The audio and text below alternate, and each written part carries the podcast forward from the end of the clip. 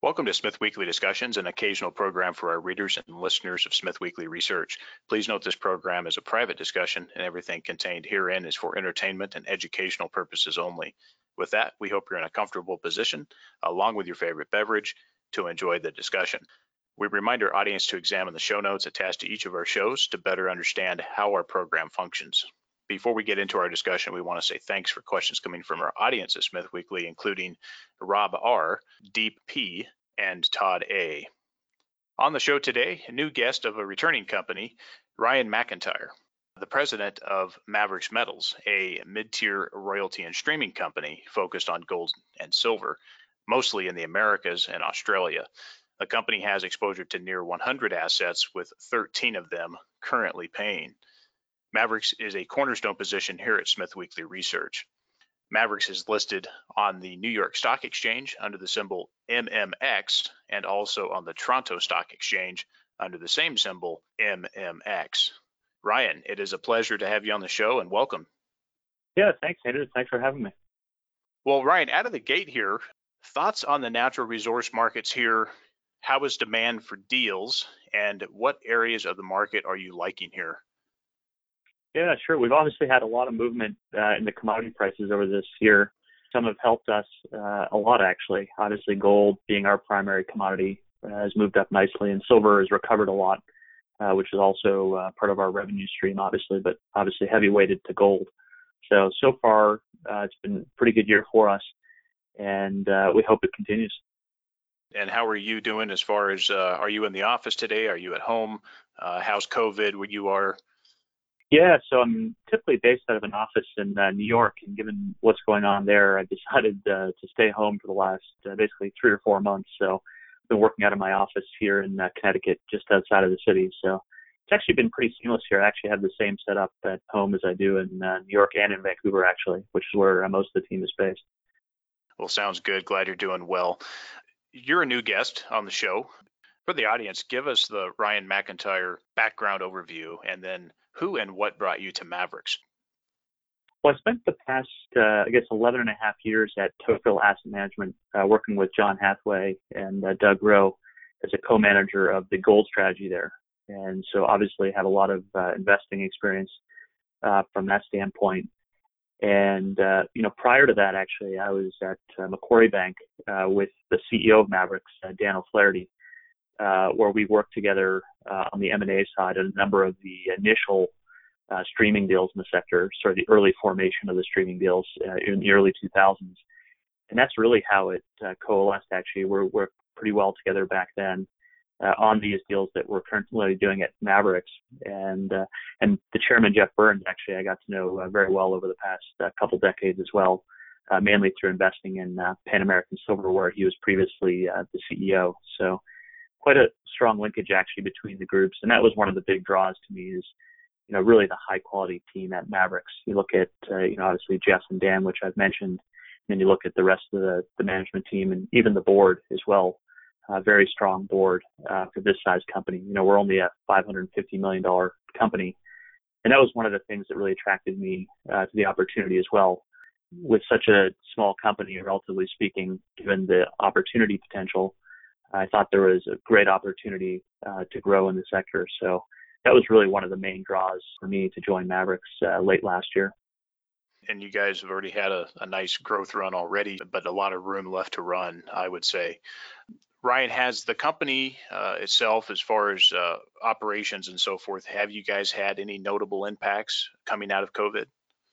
Just from an operational standpoint at Maverix, you know, everyone's working from home but I think the great thing about, at least from the royalty business model standpoint, you know, we're only nine people at Maverix total. So it's really not a stretch to have everyone, uh, you know, coordinate together, uh, sort of in their own separate homes and what have you. And obviously we're not managing any operations ourselves. So, uh, pretty straightforward from that perspective. And then from the uh, royalty side of things, uh, in terms of paying royalties, I think the biggest the biggest impacts are coming from uh, La Colorada where we've got a 100% gold stream, and uh, the San Jose mine, where we've got a royalty there. Uh, those two mines are based in Mexico, and uh, the Mexican government deemed mining non-essential uh, during the pandemic. And so for basically uh, two months there, that both those operations were uh, shut down they're both back up and running now at full capacity, so no long long term impacts there on those particular ones. And then the only other one to note actually is uh, TMAC uh, Hope Bay property, where we've got a, a two and a half percent royalty on that one. And uh, given that it's located uh, in a pretty isolated spot in Nunavut, uh, you know, they didn't want to infect the local population there, given obviously there's uh, less accessibility to hospitals and so forth and treatment. Uh, so they withdrew uh, a bunch of their staff and running on sort of minimum operating levels at the minute. But uh, it's a great asset, and uh, once uh, COVID subsides, it should come back nicely. Yeah, it's interesting some of the different views from governments on what is considered essential and non-essential, and how the time factor that comes into those decisions really will will start to weigh and play into their decision-making process. And probably looking back, uh, some of it might turn out to be quite silly, but good to see that things are starting to pick back up in that regard. I think that there's lots of ways to put in protocols and, and so forth to make sure that these operations continue um, in a safe manner appreciate the information there. Ryan, we saw China Moly just do a $550 million precious metal deal with Triple Flag. Mm-hmm. Thoughts on the Chinese taking these types of deals? It's kind of a new thing for them. And will Maverix look at doing deals with Chinese companies if the right opportunity comes along? Funny you mention that because, uh, you know, obviously there's a situation at uh, TMAC where Shandong has come in and made a proposal uh, to acquire TMAC, uh, which obviously we have a royalty on the Hope Bay property, which I just mentioned. And so, you know, although we haven't had any contact uh, with Shandong, um, you know, we'd be we'd be open to looking at uh, many different opportunities from anybody as long as it made sense uh, for our shareholders at the end of the day. Um, so I think you know we'll look at uh, many different things, but I think the one thing that you can continue to see from Maverix is basically just our continued focus on uh, just investing in royalties and streams. And ideally, we'd like to do it in geographies uh, where there's a strong rule of law, good quality operator with a long operating history, sort of pedigree that uh, you know very trustworthy type partner. And those are the types of things we're looking for. Yes, absolutely. I think that there are a few of those, and I think the jurisdiction matters more so than maybe the uh, the origin of the company. I mean, there's certainly some good Chinese operators out there, Zijin, for example. Yeah. Interesting opportunity there, and and seeing what's what's starting to happen as things heat up, and just kind of following on that, we've seen more companies enter into the space recently, namely uh, Vox and Nomad Royalties. Thoughts on these newer entrants, or at least their newer listings? Do you see that the sector will have consolidation later in the natural resource cycle, Ryan? And will Maverix look to participate in sector M&A? It's very interesting to see how you know the royalty and streaming space has grown uh, over the past sort of 15 years or so. I mean, when I first started in the business in the early 2000s, um, you know, the royalty space 15 years ago probably had a five million dollar, five billion dollar market cap in total, uh, and now I think if you total up all the different players, something in the order of 60 billion. Uh, so obviously huge growth there. Um, and it's not surprising to me at all uh, that you've had new entrants come in uh, because, you know, some of the established players have been very successful in the space. And uh, so it's no surprise to me at all. And I guess the other thing is just the opportunity set today uh, is probably higher than it was uh, a few years ago, I would say. Um, just given that I think you know royalties and streams have definitely become more acceptable uh, as a form of finance in investors' minds. Um, I actually do think um, you know royalties and streams. Actually, I'm biased, but I actually do think uh, they're sometimes better positioned as a form of finance, just given that they they do ebb and flow with the commodity price. So as commodity prices goes up, obviously the royalty or stream is is higher, and then conversely the opposite when prices are lower. So it is actually more of a natural hedge for the miner itself uh, instead of being to have some fixed obligations. So to me, it definitely deserves a part of the capital structure uh, for sure. Uh, but ultimately, over the long term, uh, consolidation in the sector, I think, is inevitable. Uh, but I think it is more likely to happen um, when there aren't as many things to do in the royalty and streaming space. So, to the extent that there are fewer deals uh, to be done, I think the deals will become amongst the, the players themselves in the sector, which makes complete sense uh, to me anyway. And, you know, from a Maverix perspective, we're happy to participate on the acquiring side if it makes sense for our shareholders. And conversely, if we are the target, uh, that is completely fine as well, as long as it makes sense for our shareholders. Uh, and that's the one thing that we care about. Uh, we're completely indifferent, and as long as it makes sense, we'll do it. Good points. And speaking of competition right now, as far as deals that you might be presently competing in, has the company seen an increase in demand from companies seeking finance deals? And have you seen any challenges with getting deals right now? You know, at the start of the year, and I've only been with the company for about six or seven months, but you know, basically, you know, speaking with uh, people at Maverix, you know, we were the busiest that we've ever been uh, at the start of the year. There was a lot to do you know, you had gold prices at a pretty healthy level, not a high level, but a healthy level, uh, where people wanted to do things with projects and so forth, but the equity markets weren't yet open at that time.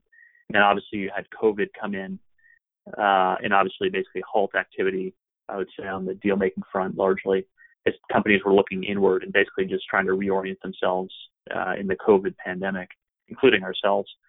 Obviously, you're trying to make sure that you have everything aligned and protecting yourself first before you start extending yourself uh, too far. And and kind of post that, you've actually had some of the commodity prices change, notably in the base metal side, although a lot of them have recovered now.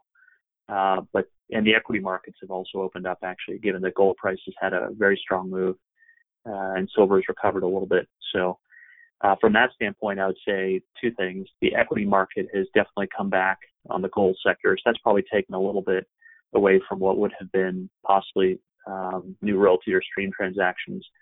But conversely, the higher gold prices actually encouraged more people to start moving forward with their projects. And so it's actually interesting, kind of comes away from one part of the sector, but kind of comes in in another. Because uh, the equity market, I think, still is reasonably selective. You've got to have, I'd say, the right people, the right project to do a high quality equity deal. So I think there's still a lot to do out there for us expand just a little bit more, Ryan, about how many deals is Maverix looking at as far as what you guys see as, as volume come in the door for deals to consider? And out of those deals, what would you say that the rate is at which you might accept a deal compared to how many you might turn away? Oh, geez. We probably see, uh, you know, probably two or three opportunities a week come in the door. And that's either from referrals, just random inbounds, or us going out and trying to approach somebody uh, about something, and obviously a very low probability of them ever come to, to full fruition. So you can you can kind of work out. We've done more or less I think 10 deals over the past four years, some of them quite large, but nonetheless. Uh, so it just gives you an idea of the you know low probability of any one of them in particular happening, but uh, quite a quite a bit of volume still coming through the door, which is which is great for us. Yeah, I think that there was at least some thoughts and hopes that this uh, and maybe we'll see it again. But the market panic that happened in March of this year, maybe there would have been some more time for things to settle out and a little bit more value deals coming through the door as a result of what happened. But it was quite quick and interesting nonetheless. But maybe we'll see something else that'll come along to that effect. Or maybe we won't the second time around. Maybe there won't be the panic, at least in the gold sector anyway. Well, let's move on, Ryan. Let's talk a little bit of recent news. Warrant capital came in from Pan American, and Maverix did a royalty reduction with uh, mm-hmm. Karora Resources. First, did the company see the royalty reduction as important to free up perhaps maybe some of the burden over at Karora uh, to achieve a more economic production profile? What was the reasoning with this deal? Yeah, sure. I mean, just to give you a little bit of history on that royalty. So uh, we have a seven and a half percent royalty on the gold of uh, the Beta Hunt portion of the property, which Karora is operating. And what's interesting about that is it's such a high number because they actually, not Karora, but I guess the previous uh, management team was thinking that it was actually a nickel property, and they thought gold was the byproduct metal. And it turned out to be the reverse, actually, where they found gold being the primary metal. And so it ended up being a pretty onerous uh, royalty to some extent. Um, not that they weren't making money, but you know, obviously when you do have options uh, at other, other properties and things, you have to make it competitive. Uh, and so, you know, I think one of the things I think we've done a great job with is operating well with our partners. And so, you know, to the extent that you know we can help them, you know, strengthen their production from Beta Hunt, increase the revenue from the royalty, even if it's reduced uh, is really a really strong win for us. I mean, just to give everyone some context, I mean, we put in in aggregate uh, $15 million total uh, to assemble that 7.5% royalty on Beta Hunt. and we've already been paid back uh, about 120% of that amount just through cash flow to this point. And then you add on uh, another 18 million to that, so we've already received a couple multiples of what we put in over you know the four years that we've owned it. So we still have 4.75% of what will hopefully be a much stronger producer than it has been over the past year. I know Paul and the team have done a great job uh, with the asset, and we expect very good things now that it's a little less encumbered. That's important. You point that out because I was going to ask you about that, and of course, we'll have the the five million um, coming in over the next, I guess, less than a year now. But yeah, interesting to point out certainly that you guys have already done well on this asset. I think it does make more sense um, for the light longevity of the asset to to do what you've done here. Ryan, can you speak to your guys' preference to generally prefer to to have cash over holding a lot of equity? Mm-hmm. Is that typically your guys' uh, viewpoint, or is it really just kind of more on a deal by deal basis? What's the decision process when you guys consider equity in a company versus just uh, taking the cash? Yeah, sure. Well, I guess just to highlight first, I mean, our business model is to invest in in royalties and streams, and I guess first and foremost, um, you know, whether it's we're talking about this Karora transaction or some of the money we'll be getting from uh, what we've gotten from Pan American for their warrant exercise, you know, our primary goal is to redeploy that into royalties and streams, and we definitely see some opportunities. And in specifically in the case with Karora, we were more than happy to take uh, their equity. Um, you know, just given that we do view uh, the company as being in a very strong position. We do think they're going to do good things with uh, Beta Hunt and Higginsville. Uh, but on the other hand, you know, when you know when a type of quality investor like Eric Sprott uh, wants to put more money in and strengthen a Karora, we're more than happy uh, to work with the operating partner uh, to take advantage of that and really allow them to be even more financially strong, which ultimately just benefits them and us at the same time. And I think you know, the more exposure I think Karora has, uh, the better uh, for everybody. And so we are cognizant of that. And we're also cognizant that we've got some opportunities uh, that we are looking at. And so to the extent we could uh, get some money for that, uh, that would be great for, for our shareholders uh, directly as well. Yeah, Ryan, what's the goal with the the cash that came out of the Pan American and the Karora deal? Is it mostly just to set aside for the war chest for new deals? That is the primary goal.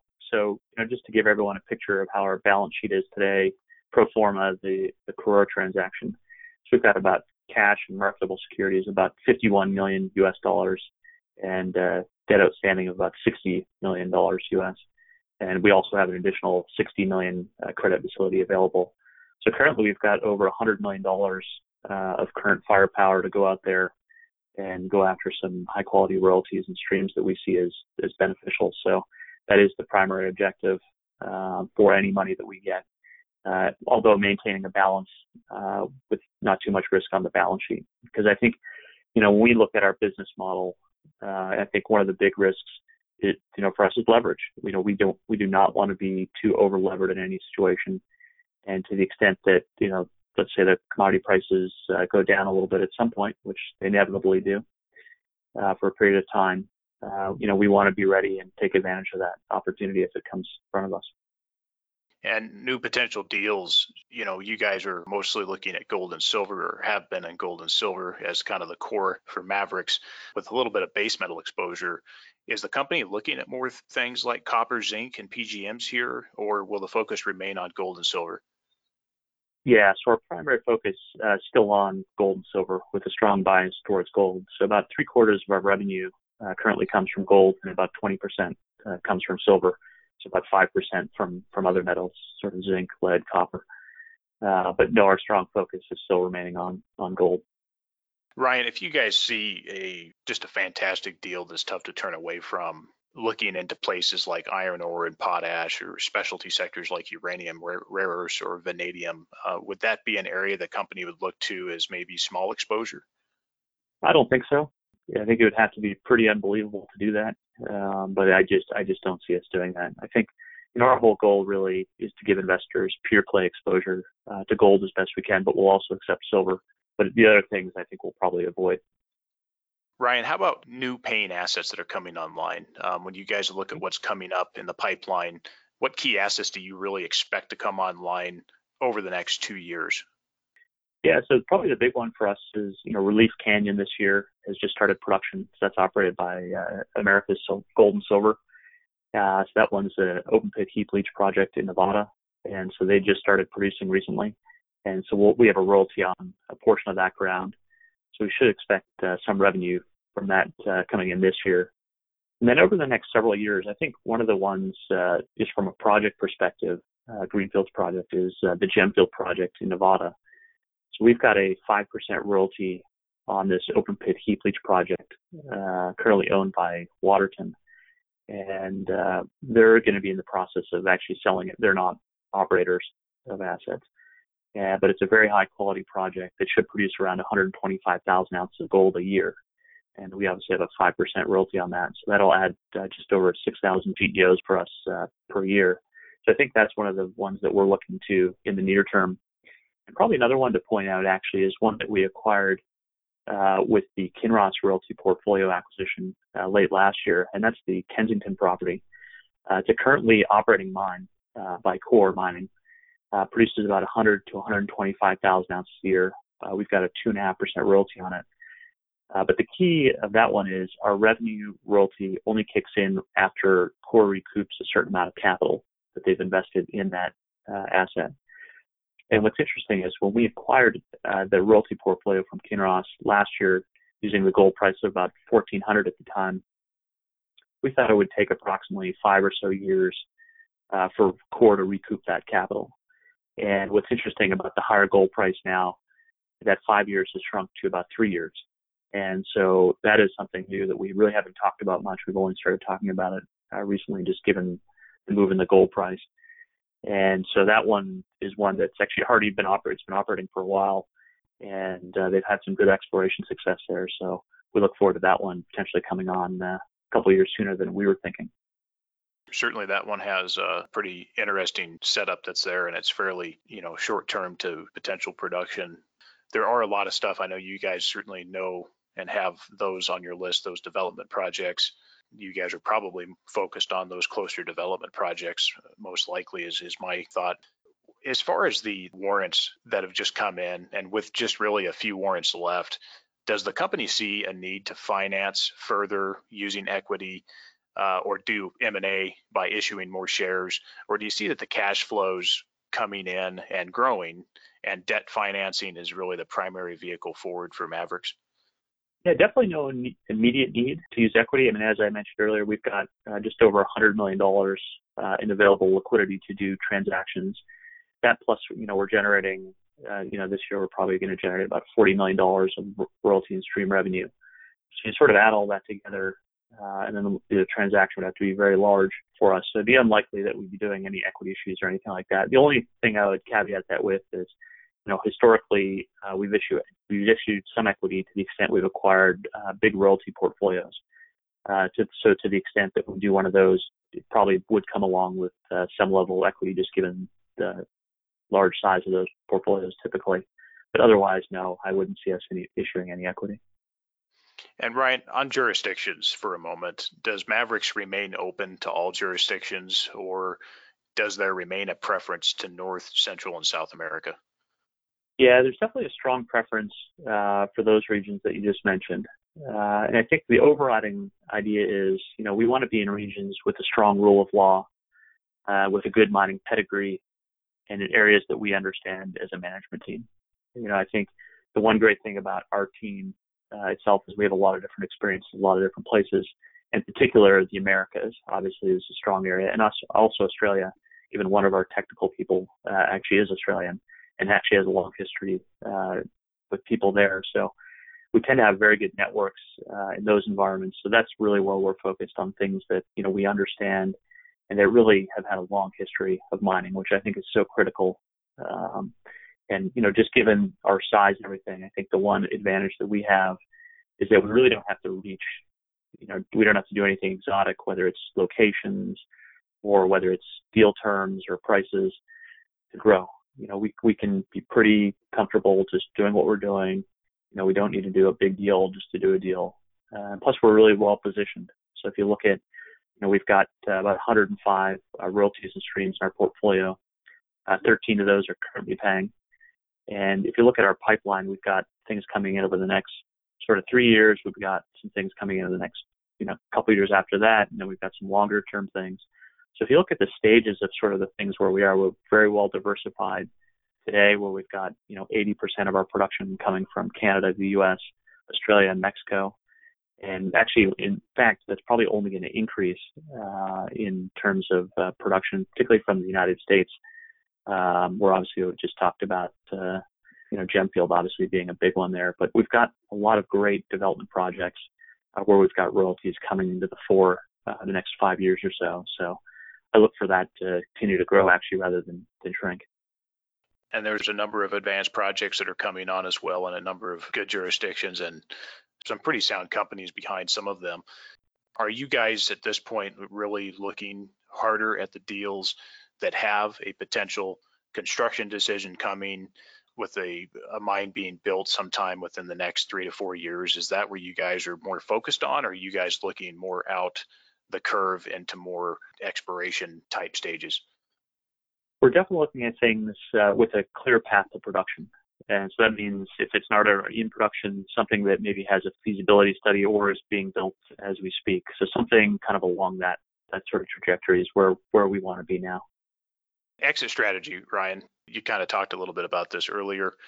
Long-term sector player for Maverix or a buyout target for the big three royalty companies? Yeah, no, it's interesting. I think you know when I joined Maverix, I thought of two different scenarios. I thought you know one scenario would be we'd be there'd be a lot of deals to do. We'd be very successful in doing the deals, uh, and then we'd just continue to grow the company, sort of you know net asset value per share, cash flow per share growth, and we continue to move the share price up and close that multiple gap that we see between ourselves and some of the other players uh, in the sector, because there's a pretty big uh, difference there today. And then the other aspect of it is, you know, if we if we can't do that, you know, I think it is logical that we become the target. And uh, you know, our objective, uh, regardless of how it goes, to try our best uh, to get shareholders uh, top dollar, uh, whether it's through accretive acquisitions that we've been doing over the last four years, or as an exit uh, through somebody else acquiring us. And it is notable that we do have obviously three large shareholders, being Newmont that owns 23% of us, Pan American that owns 20% of us, and then Kinross owns 9% of us. And they all came through uh, as equity holders from basically vending in their royalty portfolios. So they've really trusted us uh, to do a couple things to, you know, grow net asset value per share, cash flow per share, and make it an accretive business. And the other aspect, you know, they ultimately want a return uh, by capturing that multiple difference as well that exists today between us where we're trading and some of the other players in the space. And if we don't do a good job at capturing that, uh, I'm sure someone else will capture it for us. And Ryan, as far as Maverix and looking at some of the other competitors, uh, one, is there another competitor in the royalty space that you like? And then two, why is Maverix superior to others in the space? Sure. No, I think there are a lot of great people actually in this sector. I think one of the good things about having a good business model actually tends to attract good quality people. And I think that's generally true even on the operating side. I think, you know, good quality either business model or assets tend to attract good quality people. Um, and I think the same thing exists in the royalty and streaming space. So I actually have a lot of respect, you know, having been on the on the buy side uh, for many years. You know, I've got to know a lot of them very well, and I think a lot of them are great. And so actually, I have a lot of respect for for most everyone in this space. And from Maverix perspective, I'd probably say, you know, it's not like we're so different from them. I think, you know, from uh, an operating perspective. But I would say that you know we do have several advantages. Uh, one is our size. Actually, uh, it has allowed us uh, to be a little bit more nimble and offer something that some of the larger guys can't offer, which is an equity stake and a multiple re-rate because they've obviously they've achieved a size that you know that they obviously have the the highest multiples in the sector. So, you know, I think one of the things you know that won over the Newmonts and the Kinrosses is the ability to capture uh, not only accretion per share, but also that multiple expansion per share over time. And I think that is a huge advantage for us. And the other thing too, just on, you know, we're, we've only been in the sector for four years as Maverix, Uh, but the other thing is our technical team as well. I think we punch really high above our weight. We have our in-house technical staff. And not only that, actually, we have a very good, obviously, relationship with uh, Newmont and Pan American and there's a lot of information exchange on you know assets that you know maybe looking to do something so deal flow perspective and also from a technical perspective as well. Uh, so we can obviously get a second opinion from Newmont or Pan American to the extent that we think that they've looked at it before. And so I think you know we're a very well-rounded business uh, even given our size uh, of 550 million uh, market cap. So I think we're a very strong company uh, in many regards, uh, strong networks and pretty good reputation, as, uh, as I guess vetted by uh, some of our shareholders, including some of our institutions as well. Potential investors who are on the sidelines listening, what would you say to them at this point, the stage in the company and at current price levels? Why should they consider Maverix now? Well, I think first and foremost, we've got a great current platform. So even if we did absolutely nothing, you know, we've got a great set of assets that are producing. We've got some near-term growth. We've got some medium-term growth, and we actually have some long-term optionality. And so, you know, to the extent that the gold price uh, stays where it is or keeps going higher, uh, we are really well positioned uh, for the future because the one great thing about being the size we are today is that it doesn't take much to actually move the needle growth-wise for us. Uh, so I think we're really well set up, but I do see a lot of opportunities ahead for us. I think able to do good things. Uh, from a personal standpoint, uh, after the offering, I was I actually have been putting my own money into buying Maverix shares. So that's sort of a vote of confidence for that, and uh, we think we're really well positioned uh, to grow our multiple and net asset value and cash flow per share going forward. Agreed. I think we've got a fantastic setup at Maverix. And Ryan, best way for the investors to reach out to you and the company probably two things. Uh, first, you can go to uh, our website, maverixmetals.com, or you can follow us on Twitter where we're at Maverix Metals. So you'll get some, you'll get more updates on the Twitter side. So I'd encourage everyone to sign up for that. We retweet some of the things that our operators, uh, partners have been doing. So I think those are probably the two best ways. Well, Ryan, it's been fun, and thanks again for coming onto the show. Absolutely. Thanks for having me.